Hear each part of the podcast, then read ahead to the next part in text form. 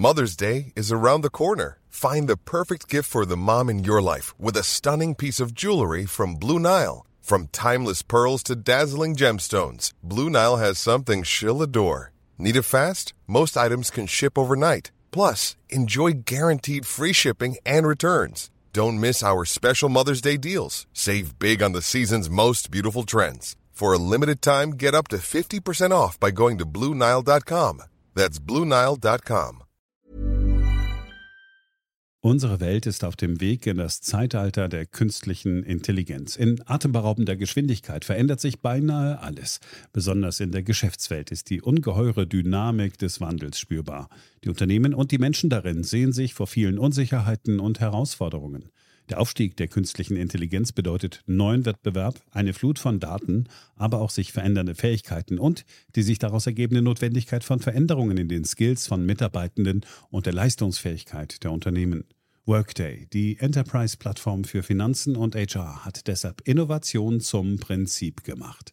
Viele BTO-Hörer erleben den Wandel aus nächster Nähe. Ihre Unternehmen sehen sich einem Ansturm von Veränderungen ausgesetzt, suchen nach Mitteln, um sich aus der Beschleunigungslücke zu befreien und haben Schwierigkeiten, Schritt zu halten. Oft sind die Lösungen kurzfristig und bruchstückhaft. Getrennte Systeme für die Finanz- und Personalabteilung oder die Aufrüstung veralteter Technologien sind häufige Beispiele dafür. Um Unternehmen jeder Größe bei der Bewältigung dieser Herausforderung zu unterstützen, verfolgt Workday den Ansatz permanenter Innovation. Denn nur so können Kunden Veränderungsprozesse anführen, statt darauf zu reagieren. Nur Workday verfügt über einheitliche Daten, die nahtlos über eine einzige Plattform fließen und ihnen die Möglichkeit geben, intelligente Entscheidungen zu beschleunigen, Chancen zu erkennen und Risiken zu mindern. Workday versetzt sie in die Lage, Modelle und Prognosen zu erstellen und schnell und zuverlässig zu handeln, dank Echtzeitdaten und einer zuverlässigen in die Plattform integrierten KI. Besuchen Sie workday.com und erfahren Sie, wie Sie Fahrt aufnehmen können bei Ihrer Reise ins Zeitalter der künstlichen Intelligenz. Workday, die Enterprise-Plattform für Finanzen und HR.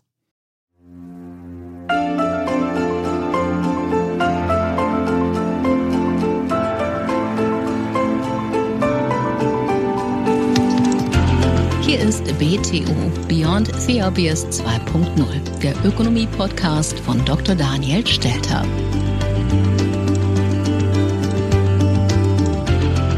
Hallo und herzlich willkommen zur neuesten Ausgabe meines Podcasts. Ein Gespenst geht um in Deutschland, das Gespenst der Inflation. Die Schlagzahlen mehren sich, die vor einer Rückkehr der Inflation warnen. Es gibt viele Zuschriften an mich über Inflationsrisiken, Grund genug also, es nochmals zum Thema in meinem Podcast zu machen. Was spricht für höhere Inflation? Was spricht dagegen? Dazu führe ich auch ein Gespräch mit einem Vertreter des Monetarismus, also jener Lehre, die in der Geldmengenentwicklung die Ursache für Inflation sieht. Zum Abschluss ein Ausblick bzw. ein Szenario für die kommenden Jahre. Ich freue mich, dass Sie auch in dieser Woche wieder mit dabei sind. BTO Beyond the Obvious 2.0 Beginnen wir kurz mit einer Definition. Inflation stammt ab vom lateinischen inflatio, was für aufblähen oder anschwellen steht. Und es bezeichnet in der Volkswirtschaftslehre eine allgemeine und anhaltende Erhöhung des Preisniveaus von Gütern und Dienstleistungen. Bedeutet umgekehrt natürlich auch ein Schwund an Kaufkraft des Geldes. Inflation ist kein neues Thema. Schon die alten Römer kannten das Problem der Inflation ausgelöst durch eine zunehmende Verschlechterung der Münzen. Der Silbergehalt der Münzen wurde immer mehr gesenkt und am Schluss war nur ungefähr ein Zwanzigstel des Silbers enthalten, was am Anfang des Prozesses enthalten war. Die Folge deutlich höhere Preise. Inflation war schon mehrfach Thema in meinem Podcast. Ich möchte auf jeden Fall die Nummer 34 nochmal sehr ans Herzen legen, wo wir grundlegend auf das Problem eingegangen sind. Und darin bin ich übrigens sogar so weit gegangen, eine Rückkehr der Inflation für dieses Jahr zu prophezeien.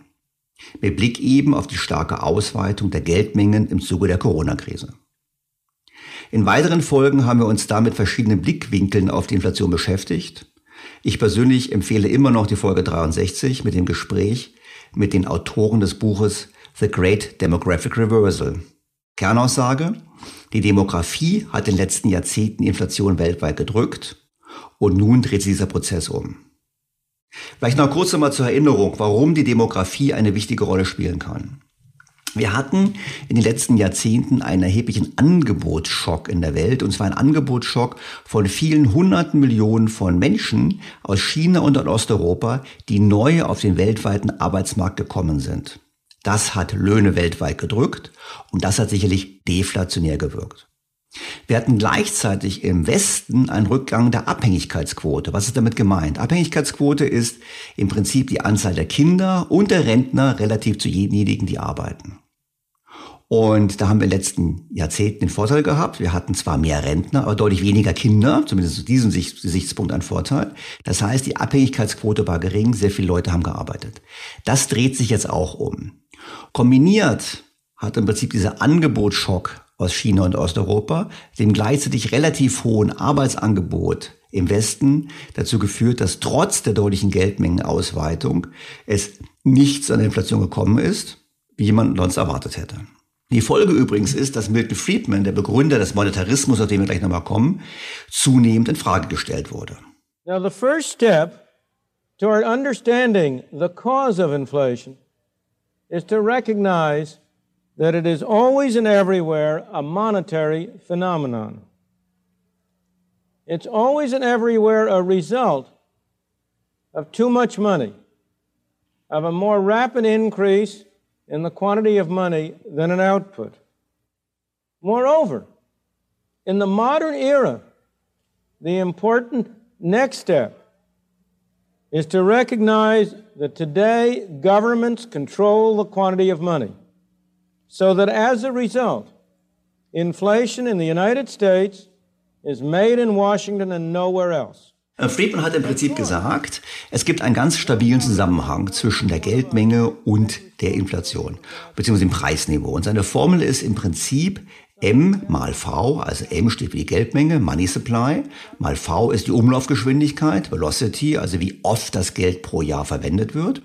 Das entspricht immer dem Q, also der Menge an Gütern und Dienstleistungen, die produziert wird, die Quantity of Goods and Services, und P, dem Preisniveau. Das heißt, wenn sich ein Faktor ändert, alles andere gleich bleibt, dann hat man eine Veränderung zum Beispiel des Preisniveaus. Also, wenn bei gleichbleibender Umlaufgeschwindigkeit und bei gleichbleibendem Angebot an Gütern und Dienstleistungen die Geldmenge steigt, dann muss das Preisniveau steigen. Jetzt wissen wir aber, dass es so einfach nicht funktioniert. Das haben wir auch mit Professor Richard Werner ebenfalls in einem Podcast diskutiert. Es gibt nämlich nicht nur die Waren und Dienstleistungen, die im Preis steigen können, sondern eben auch die Vermögenspreise. Und wir erinnern uns daran, dass ja das Geld, was wir alle nutzen, überwiegend eben nicht von der Europäischen Zentralbank geschaffen wird, sondern von privaten Banken, indem sie Kredite vergeben. Und deshalb wissen wir, dass quasi eine Ausweitung des Kreditvolumens sich entweder niederschlagen kann, natürlich in den Preisen für Güter und Dienstleistungen oder aber in den Preisen für Vermögenswerte. Und in den letzten Jahren haben wir eben gesehen, dass es überwiegend im Letzteren gelandet ist und nicht so sehr in der Realwirtschaft. Das heißt nochmal zusammengefasst, wir haben ein Kreditwachstum und dieses Kreditwachstum kann genutzt werden für realwirtschaftliche Transaktionen, also zum Kauf eines Autos. Oder es kann genutzt werden, um eben eine Immobilie zu kaufen oder Aktien zu kaufen. Und das muss man unterscheiden. Und deshalb haben wir natürlich genau diesen Effekt. Wachsende Geldmengen können sich so ausdrücken, dass man Inflation sieht, wenn man in den Aldi geht oder in den Supermarkt geht. Oder man sieht es eben nur indirekt, wenn man sich eben Vermögenswerte kaufen möchte. Und wir haben in den letzten Jahren eben die Vermögenspreisinflation gesehen. Und was ich total faszinierend finde, ist, das ist keine neue Erkenntnis. Im Jahr 1974 ist ein sehr lesenswertes Buch zum Thema Inflation erschienen. Das heißt The Dying of Money, Lessons of the Great German and American Inflations.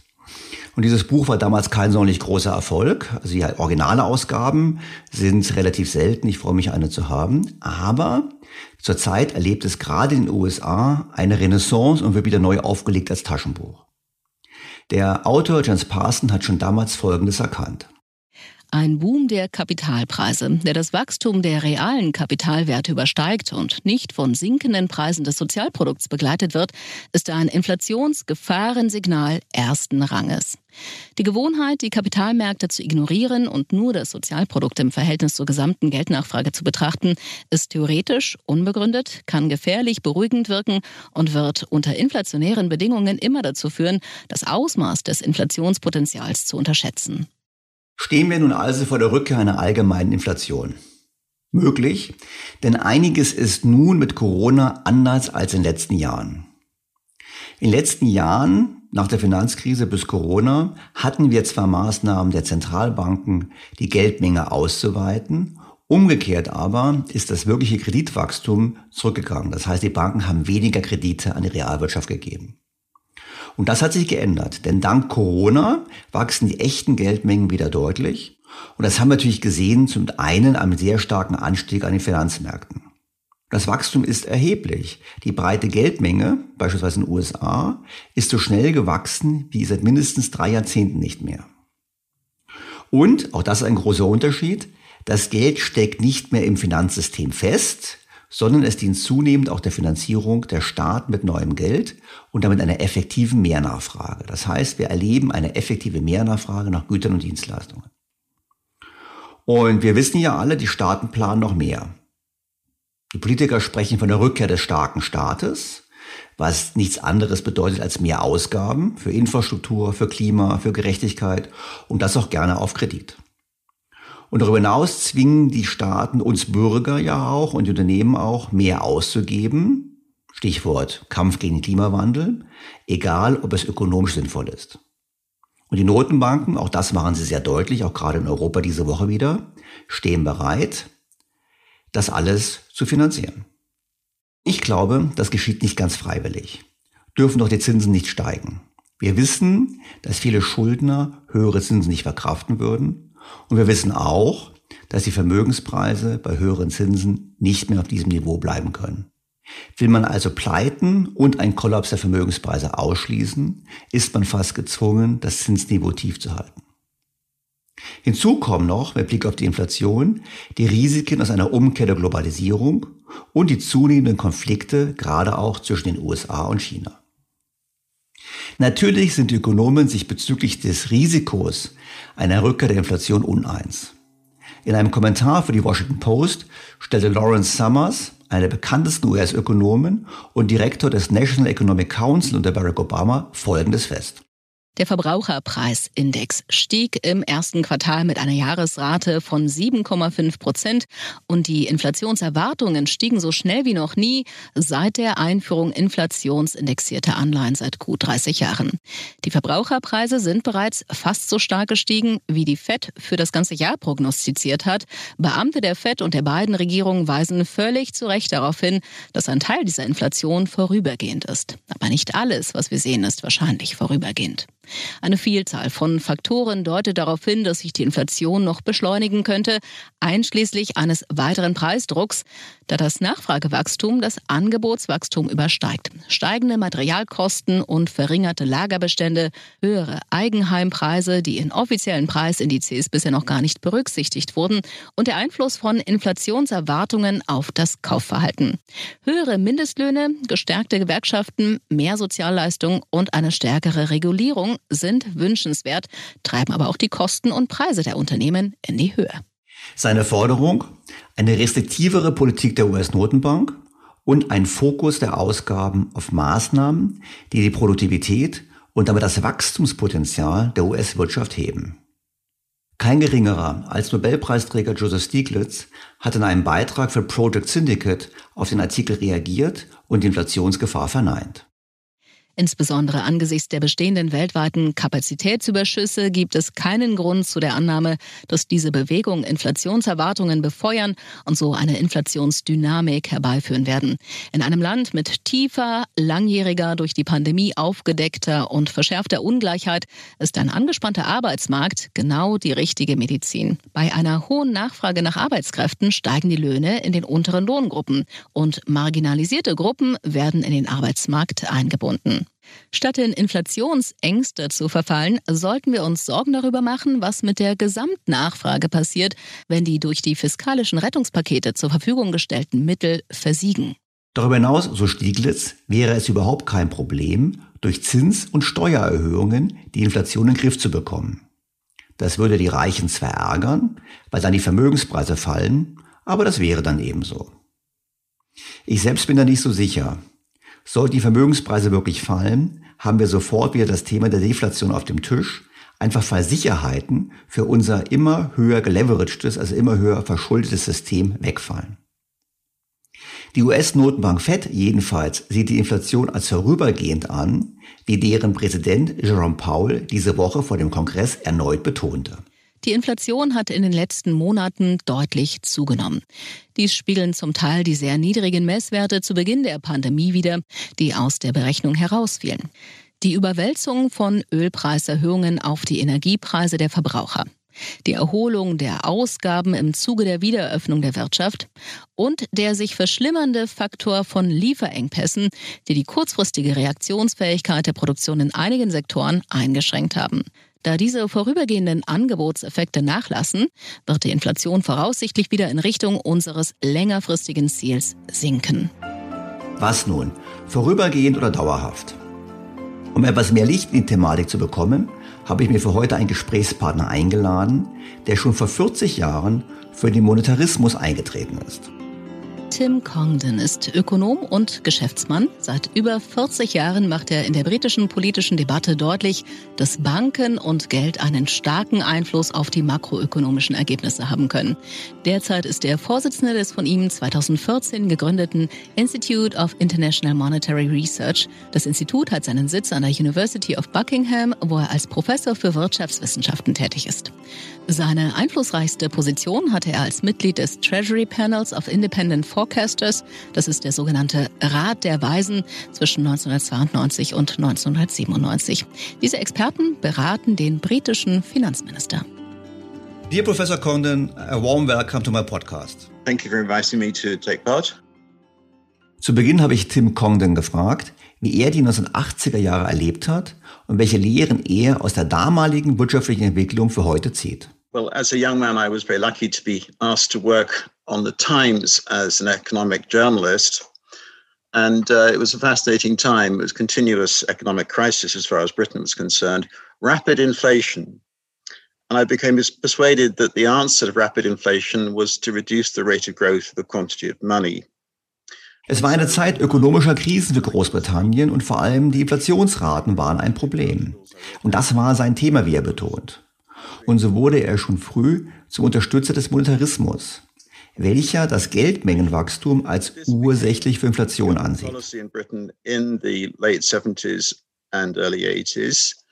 We did get inflation down, but there's a lot of controversy. And um, the system I favored was then kind of watered down. Es wurde dann in der Tat in Großbritannien eingeführt. Sie folgten also den monetaristischen Lehren und das war ein großer Erfolg. Es gelang, die Inflation zu senken, es war natürlich nicht unumstritten, weil es auch nicht schmerzfrei war. Im Ergebnis führte es zu 15 guten Jahren für Großbritannien. Niedrige Inflation, hohes Wirtschaftswachstum. Und dann kam die große Rezession von 2008, 2009. Und die Menschen haben, so Congdon, vergessen, wie wir die Inflation besiegt haben. Und deshalb haben wir heute eine komplette Missachtung der Regeln. Wir haben große Staatsdefizite und wir haben hohes Geldmengenwachstum. Und deshalb warnt er, Tim Congdon, seit gut 15 Monaten vor einer Rückkehr der Inflation. Kind of total flouting of the rules of sound monetary and financial management with large budget deficits and certainly in the American case, extraordinarily high monetary growth. And so I've been warning about inflation uh, I've been warning rather loudly, may I say, uh, through my uh, emails and through my institute, through my newspaper articles, and so on, for the last year to 15 months. So, uh, in a in a, about three minutes, I've kind of summarized my, my my my career. I hope that's clear and helpful. Nun habe ich ihn gefragt, habe gesagt, na ja gut, wir haben eine erfolgreiche Politik gehabt, nicht nur in Großbritannien, sondern weltweit. Aber es gab doch andere Faktoren, die ich ja vorhin schon angesprochen habe. Es gab China, es gab die Globalisierung.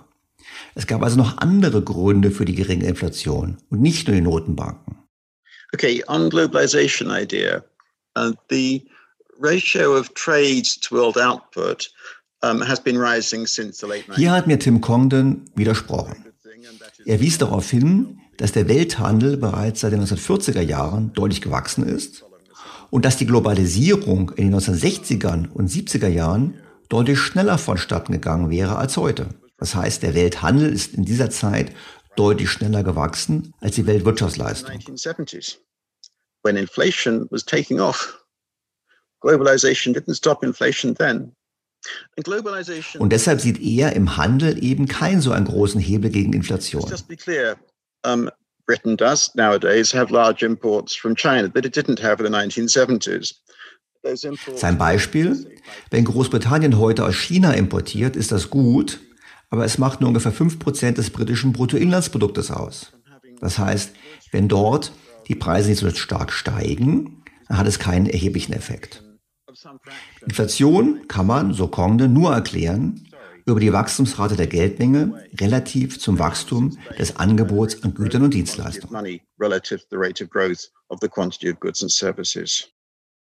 So ganz einfach wollte ich da nicht nachlassen und habe nochmal nachgehakt. Habe gesagt, naja, aber es gab doch einen Lohndruck. Also man konnte ja im Prinzip damit drohen, dass man Produktion verlagert.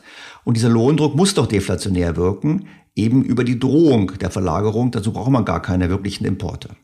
What I fully accept is that the opening of the world economy does benefit the trend rate of growth of output. So when I put that proposition, the rate of inflation depends ultimately on the rate of growth of money relative to the rate of growth of output. There are some complications there, but that's the guts of it. Also Congdon betont, es kommt auf die Größenordnung an. Öffnen wir die Weltwirtschaft, führt es zu mehr Produktion. Damit gibt es mehr Wachstum durch Globalisierung. Aber, wie bereits vorher angemerkt, galt das vor allem für die Zeit der 60er und 70er Jahre. Und obwohl da die Globalisierung stark zugenommen hat, gab es höhere Inflationsraten. Er meint eher, dass die Bundesbank damals bewiesen hat, dass es um die Geldmenge geht und dass deshalb Deutschland viel erfolgreicher war als andere Länder bei der Bekämpfung der Inflation, einfach deshalb, weil die Bundesbank einen besseren Job gemacht hat. In, in, in Germany, you know, you set as an example in the 1970s and 1980s, you had the Bundesbank. The Bundesbank did believe in monetarism. The Bundesbank held back monetary growth. But Germany had a much lower inflation in the 1970s than Britain did. That was because monetary growth was controlled. Both Britain and Germany were open to global influences, including the freeing of, of trade and competition from imports. Ich habe ihn dann gefragt, wie er denn die Entwicklung der Jahre bis zur Finanzkrise sieht. Schließlich haben wir da einen starken Anstieg der Verschuldung von Staaten und Privaten beobachten können und einen Anstieg der Vermögenspreise. Ist das nicht auch eine Art von Inflation? Okay, debts are of various kinds. There's obviously um, the banks uh, owe us our deposits. So um, the banks are in debt to us because they owe us our deposits. They've got their their loans, of course, on the other side of the balance sheet. As a matter of fact, the size of bank balance sheets relative to GDP it changes, but doesn't change all that much uh, over the decades. Uh, and so the Also Congdon sagt, naja, die Größe der Banken relativ zum Bruttoinlandsprodukt ändert sich, aber es ändert sich nicht so viel. Das heißt im Prinzip die Bilanzsumme relativ zum Bruttoinlandsprodukt. Und er weist darauf hin, dass die Staatsschulden vor allem in den letzten 15 Jahren stark gestiegen sind. Er selbst ist nicht so sehr über die Schulden besorgt, weil die Zinsen tief sind. I'm not that worried about debt at the moment. Um, it's partly because the interest costs on the debt are so low, so the debt's easy to service. But let's just be clear that mo- most people run into debt not to finance consumption. Die meisten nehmen darüber hinaus Schulden auf, um sie ein Asset zu kaufen oder zu investieren. Das heißt, Congdon sagt, es gibt ja nicht nur die Schulden, sondern es gibt ja auch die Vermögenswerte. Und wenn man sich das anschaut, dann sieht man, dass die Schulden relativ zum Bruttoinlandsprodukt zwar gewachsen sind, aber eben auch die Vermögen. Und die Vermögen deutlich schneller. Die Nettovermögen sind also gewachsen. Und deshalb, so Congdon, müssten wir uns da keine so großen Sorgen machen. so if you look, I've done this exercise for United States, I'm sure it's possible to do it for other countries too. You look at, say, the last 50, 60, 70 years, you'll find that the ratio of debt, private debt, to national income is much higher than before, but the ratio of wealth, of assets to national income has also increased, and net wealth to, to national income has actually risen. Net wealth being the value of all those assets being created minus the debt, and then you compare that with the national with, with output and income.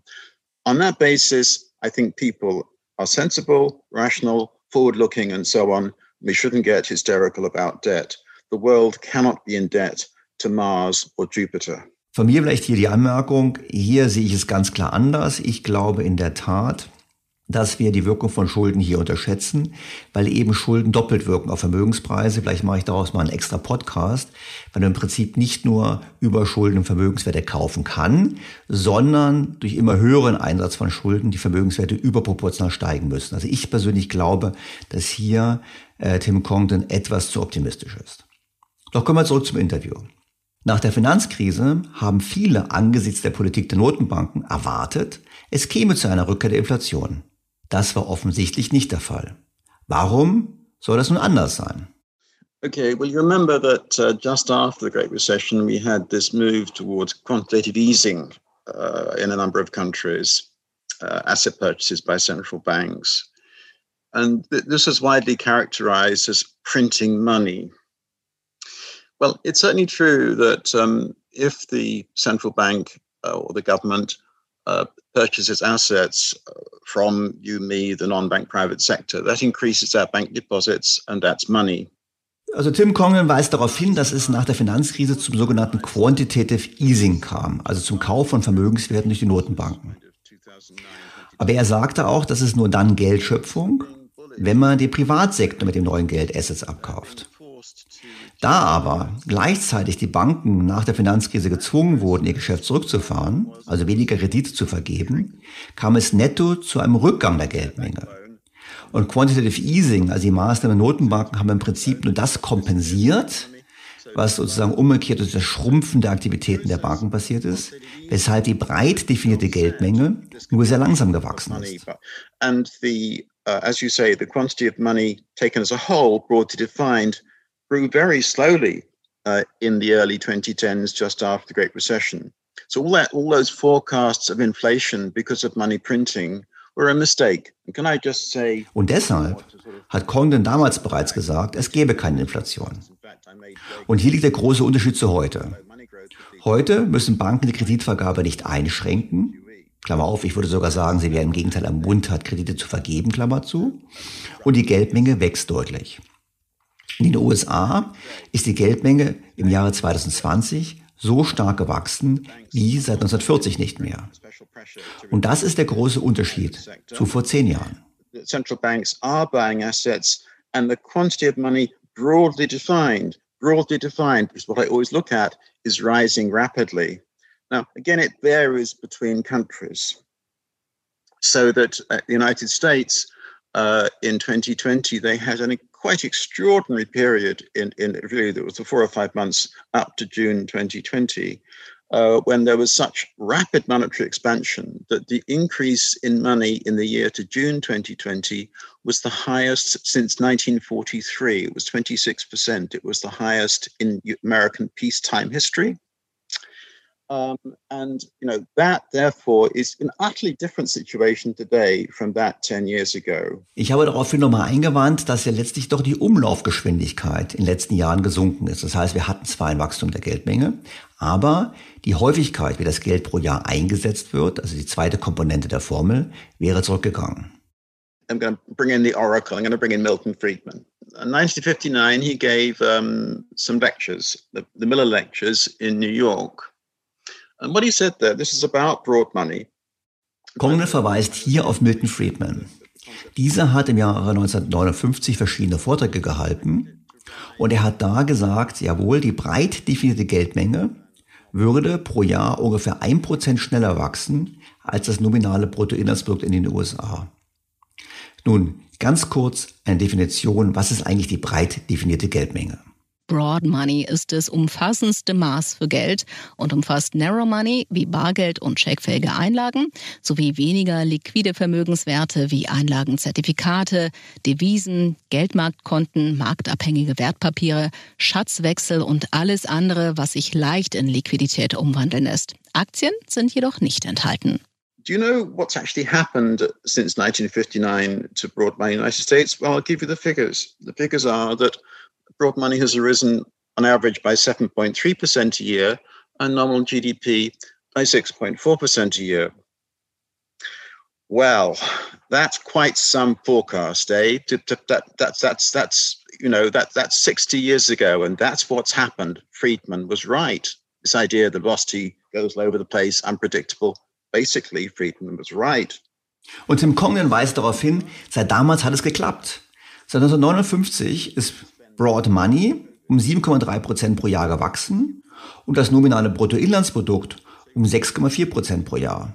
Das heißt, es war eine ziemlich gute Vorhersage, denn Milton Friedman meint, es wäre ein Prozentpunkt Unterschied und in Realität waren es 0,9. Das sieht man übrigens auch über andere Zeiträume. Ich habe auf meinem Blog entsprechend die Zahlen veröffentlicht gestern am Samstag. Das heißt, man sieht dort sehr schön, egal welchen Zeitraum man betrachtet, es gibt einen sehr engen Zusammenhang zwischen dem Wachstum, der Geldmenge und dem nominalen Bruttoinlandsprodukt.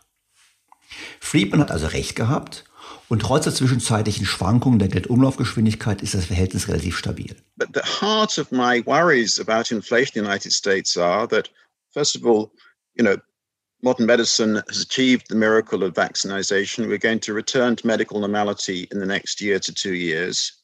And there's all this money that's still around.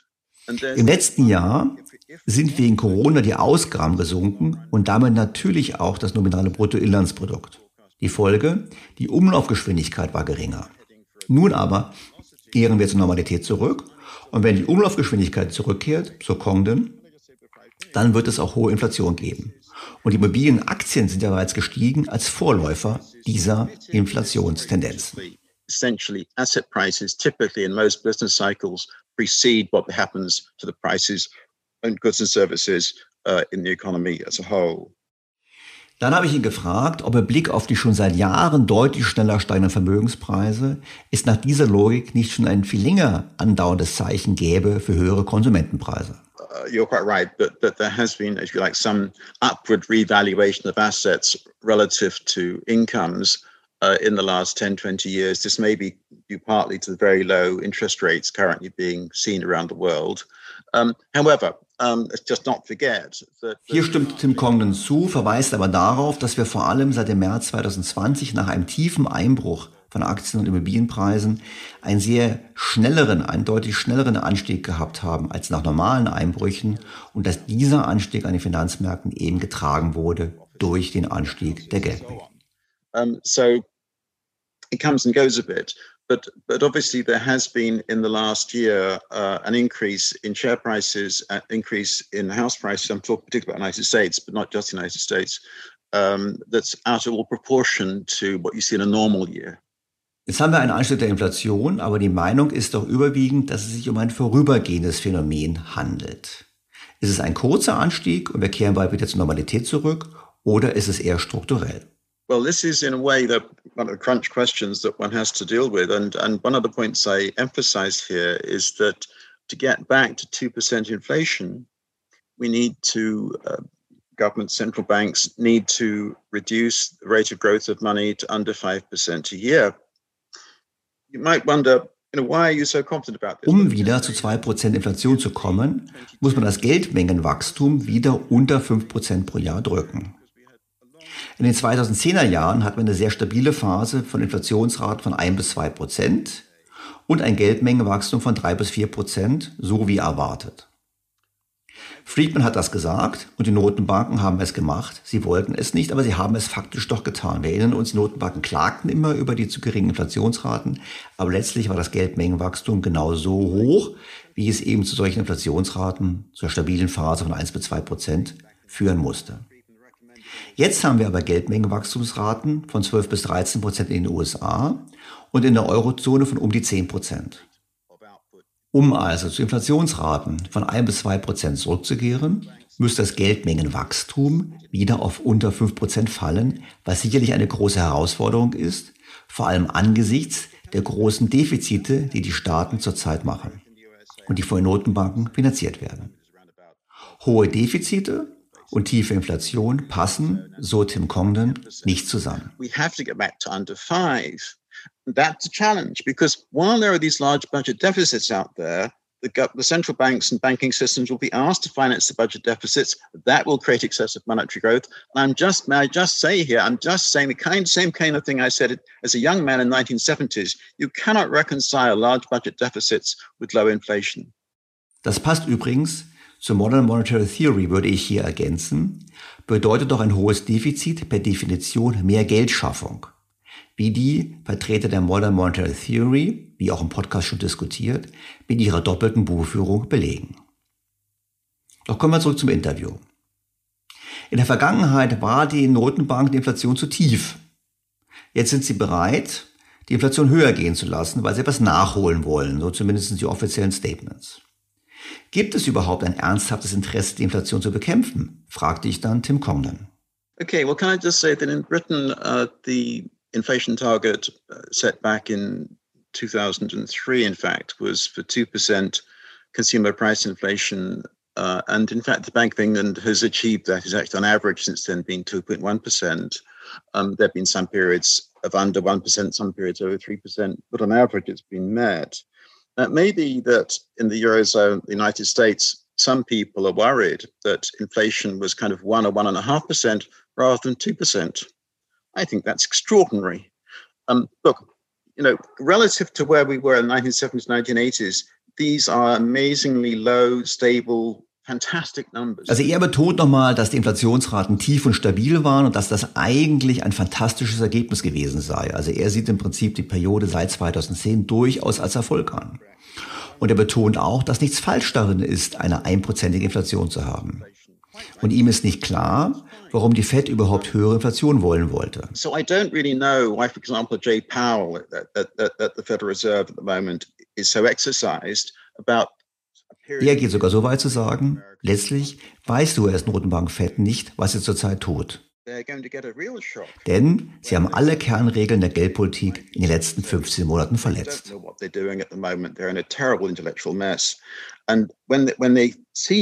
Month after month these numbers of 0.6%, 0.7%. This is the annual figure moving up towards 5, 10%. They're in for one hell of a shock. They have broken the cardinal rules of monetary management by the way they've mismanaged money in the last year, 15 months. Ich bin dann im Gespräch mit ihm nochmal auf den Punkt der Verschuldung eingegangen, weil doch die Zinsen tief bleiben müssen, sonst die Schulden doch zu einem Problem werden und Vermögenspreise unter Druck kommen. Doch wie soll man denn Inflation bekämpfen, wenn nicht mit höheren Zinsen? okay, there's going to be a problem coming out anyway. Let's just be clear. We have had in the last, uh, well, really last year, since the, the, the, the stock market and housing market uh, troughed uh, in you know, March, April 2020. We had a fantastic year on the stock market. There has to be, I'm afraid, a bear market out there. Tim Congdon ist der Auffassung, dass das Problem an den Vermögensmärkten so oder so kommt. Es muss zu einer Korrektur kommen der Märkte, denn, ganz wichtig, man kann sich mit Gelddrucken nicht reich machen. Langfristig muss das Geld, muss die Geldmenge immer mit der Realwirtschaft wachsen und korrespondieren. Und wenn man eine Periode mit hohem Geldmengenwachstum hat, dann braucht man am Ende sicherlich auch eine Squeeze, also eine Anpassung, eine Bremsmaßnahme, die dazu führt, dass die Assetpreise fallen. Das kann durch hohe Zinsen ausgelöst werden. Es kann aber auch durch geringere Staatsschulden ausgelöst werden. Klammer auf, würde ich wieder sagen, durch geringere Staatsschulden, die wiederum weniger neues Geld bedeuten, Klammer zu. Denn für ihn ist entscheidend, es gibt immer noch die grundsätzlichen Regeln. Ausgeglichene Budgets und stabiles Wachstum der Geldmenge, das sind die Grundlagen soliden Wirtschaftens. And there's a squeeze, and then asset prices will fall. The problem for policymakers is that, um, you know, that's going to, it might be coming up anyway. it might be precipitated to some extent by higher interest rates. It, it, alternatively, it might be due to a, a, cut in budget deficits. What I think we need to be clear about is the long run rules for achieving financial stability. And they are balanced budgets, and low and stable growth the quantity of money. Ich persönlich fand die Antwort unbefriedigend, weil sie meines Erachtens das Risiko unterschätzt. Wir haben ein ganz anderes Umfeld. Politiker wünschen sich einen starken Staat. Die Regierung ist wieder wichtig. Sie wollen Ungleichheit bekämpfen, sie wollen mehr investieren, sie wollen den Klimawandel bekämpfen. Und daraufhin warf Tim Congdon Folgendes ein. We'll do it all in printed money. There's going to be inflation. There's going to be inflation. I mean, you know, any anybody sort of rational and objective, uh, you know, with, with sort of been through a few decades, this kind of thing, looks at what the public debate at the moment. You look at, you know, the G7 summit we've just had. Das Ganze wird inflationär sein, war seine Meinung. Die Politiker tun so, als gäbe es keine Budgetrestriktion. Das heißt, es könnte man so viel Geld ausgeben, wie man möchte. course there are. Uh, people, uh, but sorry, but sorry, but you know, if you look in the US and um, also partially already in Europe, you have the so-called modern monetary theory (MMT). I discussed in my podcast before, and the proponents say we don't have scarcity of money, we can fund as as much as we like, and the only risk is inflation. They, they would agree with you, but then it's very simple: we just increase taxes, and then there's no inflation. Well, ultimately, we can only consume what we produce. Simple as that. And it's a fantasy to imagine that by going to the printing press, we can make ourselves rich and consume more than we produce. So it's really und ich habe ja danach gehakt, habe gemeint, naja, Modern Monetary Theory sagt ja genau das. Und da muss man nur die Steuern erhöhen und alles ist gut. Und er sagt, nein, wir können nur konsumieren, was wir produzieren. So simpel ist das. Es wäre eine pure Fantasie, dass wir mit Gelddrucken reich werden und mehr konsumieren können, als wir produzieren. Wenn das Angebot real nicht so schnell wächst wie die Geldmenge, muss es Inflation geben. Not just the laws of economics, the laws of physics. We cannot consume that which we do not produce. Ich habe danach gehakt und habe gesagt, na ja, aber Martin Wolf, immerhin der Chefvolkswirt der Financial Times und hoch anerkannt, der hat geschrieben, Inflation ist eben kein monetäres Phänomen, sondern ein politisches. Und ob es nicht so ist, dass wir heute einen politischen Konsens haben, der in Richtung von mehr Inflation geht. I'm afraid Martin Wolf is talking dangerous nonsense. Uh, both he and I lived through the 1960s and 70s in Britain. And uh, I'd like to remind Martin, uh, in fact, they did write a letter, to the FT about his comment, but they didn't print it, uh, that um, we had this idea that you control inflation Das sieht äh, Tim Conlon sehr kritisch. Er hat auch einen Leserbrief geschrieben an Martin Wolf, wo er gesagt hat, nein, also das ist völlig falsch, weil er gesagt hat, in den 1970er Jahren hat man die Idee gehabt, man könnte Inflation kontrollieren durch Preisabsprachen und ähnliches. Und die Regierungen sind gescheitert damit. Der Versuch, die Inflation mit Preiskontrollen zu bekämpfen, hat nicht funktioniert. Im Gegenteil war die Folge dann, dass man gesagt hat, jawohl, wir haben erkannt, es geht nur mit der Geldmengensteuerung, nur mit dem Monetarismus. Und er glaubt deshalb, es ist falsch und gefährlich, Inflation als politisches Phänomen zu sehen. Für ihn ist es immer ein monetäres Phänomen. Uh, and so, to me, what Martin said there, that that that inflation is a monetary, uh, a political phenomenon, is was very dangerous and and very wrong. Was mir zur Frage geführt hat, ob er denn das Risiko sieht, dass Politik und Notenbanken die Inflation laufen lassen und darauf hoffen, dass sie von alleine aufhört. I'm afraid so. Um, I think we had um, Great Moderation Period of Genau dieses Risiko sieht Tim Congdon. Wir hatten die Great Moderation und das hat funktioniert. Die Great Moderation war die lange Phase von tiefer Inflation, stabilen Wachstums. wir hatten die Finanzkrise mit der entsprechenden Regulierung, die er kritisch sieht. Und wir hatten daraufhin Quantitative Easing, um eben die Zurückhaltung der Banken zu kompensieren.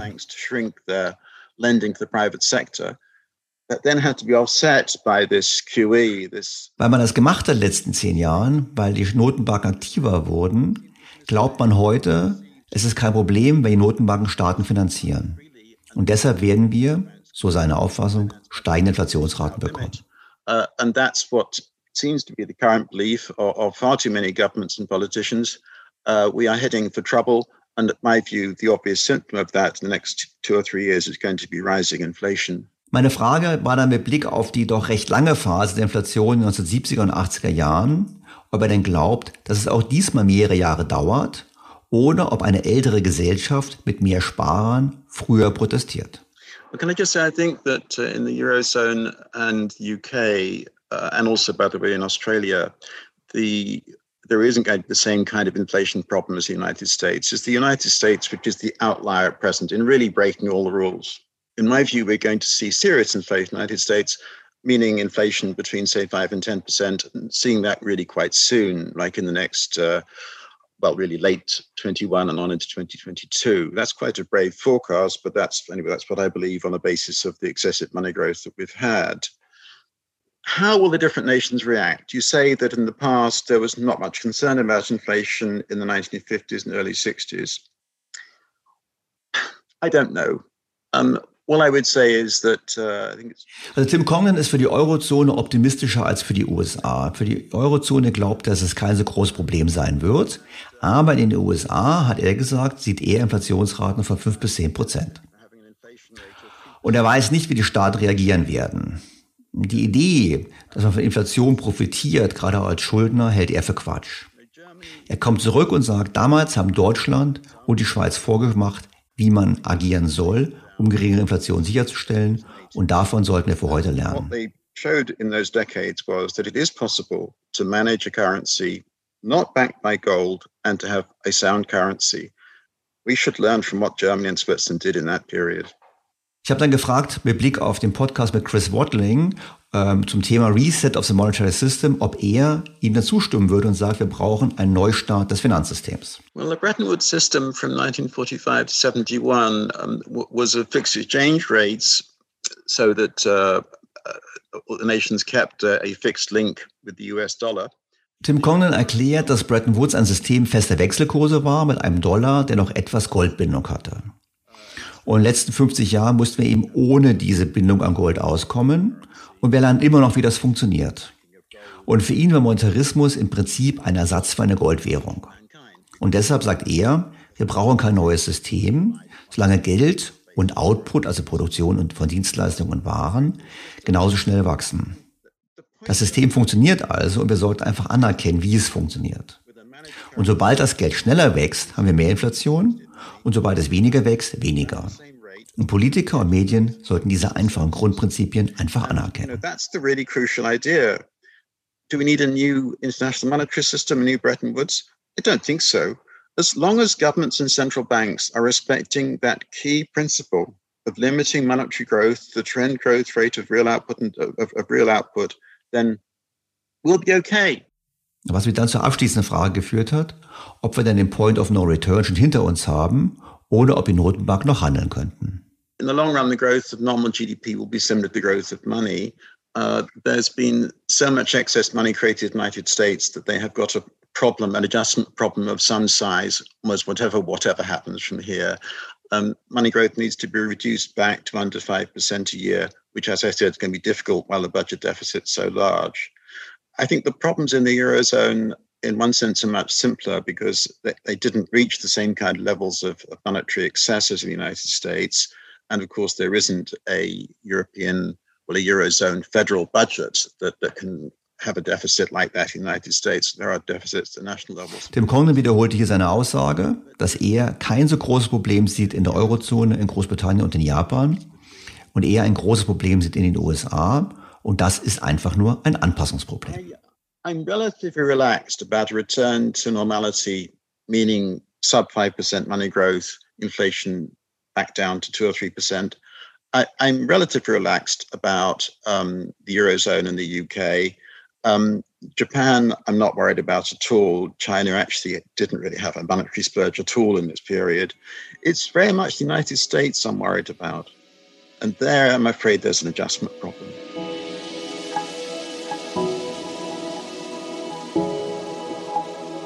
Das ungekürzte Originalinterview können Sie übrigens ab Mittwoch bei BTO hören. Führt mich zu meinem Fazit. Ich persönlich finde den langfristigen Zusammenhang zwischen der Geldmenge und dem nominalen Bruttoinlandsprodukt durchaus überzeugend, vor allem wenn man sich die Zahlen anschaut. Ich teile auch seine Einschätzung, dass es langfristig zu einer Normalisierung der Geldumlaufgeschwindigkeit kommen wird. Nicht überzeugt bin ich mit Blick auf seine Einschätzung der Schulden. Ich halte sie für problematischer und auch zu den Folgen höherer Zinsen. Diese sind für viele Schuldner nicht verkraftbar. Und auch die Vermögenspreise sind nicht ganz so egal. Einfach deshalb, weil es das Risiko gibt, dass fallende Preise zu einem deflationären Impuls führen. Nicht zuletzt, weil Schuldner unter Druck kommen. Soweit also die Theorie. Doch was sagt die Praxis? Nun, nachdem die US-Notenbank in der letzten Woche signalisiert hat, früher als bisher erwartet die Zinsen zu erhöhen, gab es durchaus eine Reaktion an den Kapitalmärkten. Dabei muss man im Hinterkopf haben, wovon wir sprechen. Die Notenbank signalisierte, dass die Zinsen im Jahre 2023 in zwei Schritten um einen Prozentpunkt steigen können, ausgehend von einem Wert von heute 0,25 Prozent, also faktisch nichts. Und trotz dieser sehr kleinen Zinserhöhung, die da angedeutet wurde, hatten wir erhebliche Reaktionen. Die Aktien gaben nach, die Anleihen stiegen im Preis, die Zinsen sanken also, der US-Dollar wertete auf, Gold fiel weiter, Gold fällt schon seit einiger Zeit, und die Rohstoffe, die bisher ein gutes Jahr hatten, gaben auch nach. Aber wenn man genauer hinschaut, stellt man fest, dass die Kapitalmärkte mit Blick auf die Inflation eigentlich sehr entspannt sind. So zeigt eine Umfrage der Bank of America, dass 72 Prozent der befragten Investoren Inflation als vorübergehende ansehen. Und der Prozentsatz derjenigen, die mit höheren globalen Inflationsraten rechnet, ist rückläufig. Die Erwartung, dass in den USA, der Eurozone und Japan in einem Jahr eine höhere Kerninflation herrscht, ist stark gesunken. Passend dazu sieht eine immer größere Gruppe keine weitere Verbesserung der wirtschaftlichen Lage. Ein Großteil des Aufschwungs liegt demnach schon hinter uns. Fazit, die Finanzmärkte spielen noch nicht die große Rücke der Inflation. Nun, ich würde niemals behaupten, dass die Finanzmärkte immer richtig liegen, aber wir sollten sie ernst nehmen. Warum? Nun, wir müssen uns vor Augen führen, dass gerade in den USA schon vor Corona unter Donald Trump massive Staatsdefizite gefahren wurden, ohne dass es wirklich zu hohem Wachstum geführt hat. Denn der deflationäre Druck der Schulden ist erheblich. Der Schulden von Staaten und Privaten. Das wirkt einfach deflationär. Beispiel. Schon bei einem Zinsniveau von einem Prozent muss die Wirtschaft beim Schuldenstand von rund 300 Prozent des Bruttoinlandsprodukts um drei Prozent wachsen, nur um die Zinsen zu verdienen. Bekanntlich liegt der effektive Zins für die meisten Schuldner deutlich höher. Inflation setzt deshalb meines Erachtens einen Vertrauensverlust voraus. Dieser kann einsetzen oder aber noch nicht. Und, um es mit Jens Parsons zu sagen, dem Autor von The Dying of Money, wenn die Menschen das Vertrauen in alle Arten von Kapitalanlagen verlieren, kann es zu einer allgemeinen Flucht aus den Kapitalmärkten kommen, die die Preisinflation des Sozialprodukts viel schlimmer macht, als die Geldinflation rechtfertigen würde. Also offenes Spiel. Ich persönlich würde Folgendes sagen. Also mein Szenario ist, wie letztes Jahr angekündigt, was richtig war, dass dieses Jahr wir eine höhere Inflationsrate haben werden. Die dürfte aber temporär sein und wir werden vermutlich sogar in ein, zwei, drei Jahren wieder sprechen über zu tiefe Inflationsraten.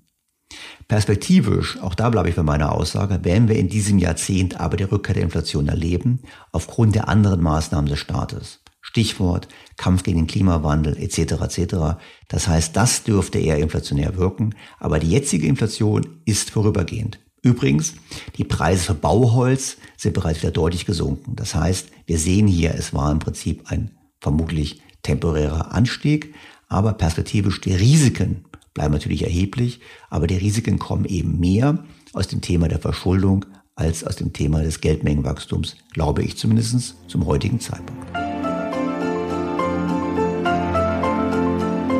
So, bevor wir zum Schluss kommen, möchte ich noch ganz kurz ein Wort verlieren zum Thema Patentschutz für Impfstoffe.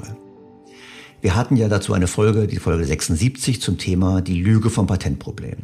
Und ein Hörer hat mich diese Woche angeschrieben und hat gesagt, schauen Sie mal, Joseph Stieglitz, den wir bereits zitiert haben, Nobelpreisträger, der hat in der Wochenzeitung Die Zeit faktisch auf einer ganzen Seite dargelegt, wie unsolidarisch sich Deutschland verhält, hat es im Prinzip angeprangert, warum Deutschland nicht den Patentschutz freigibt.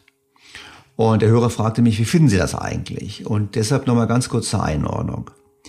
Eine Freigabe des Patentschutzes würde nicht zu mehr Impfstoffen führen. Wir wissen, dass die anderen gar nicht in der Lage wären, die Produktion aufzusetzen, selbst wenn sie das Patent äh, nutzen könnten, einfach deshalb, weil so viel mit verbunden ist.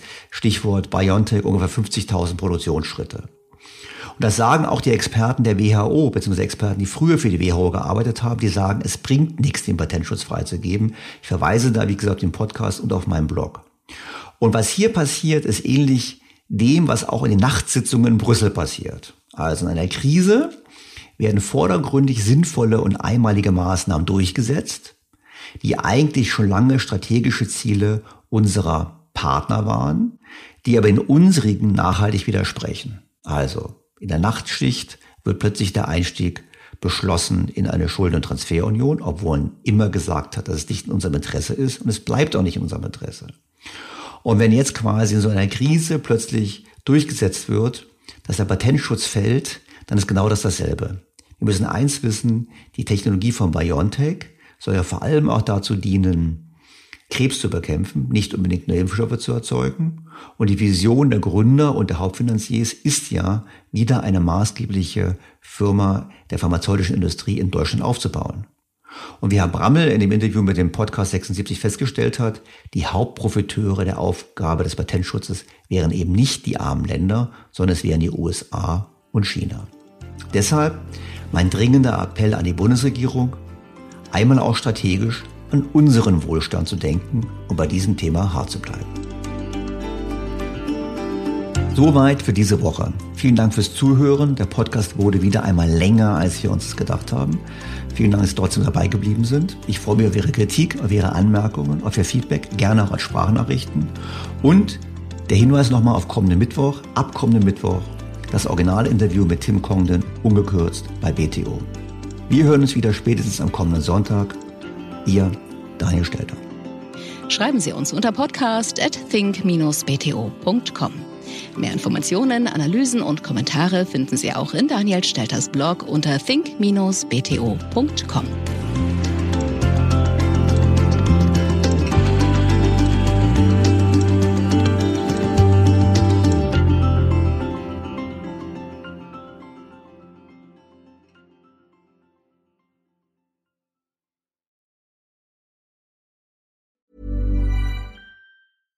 Was ist noch besser als ein guter Plan?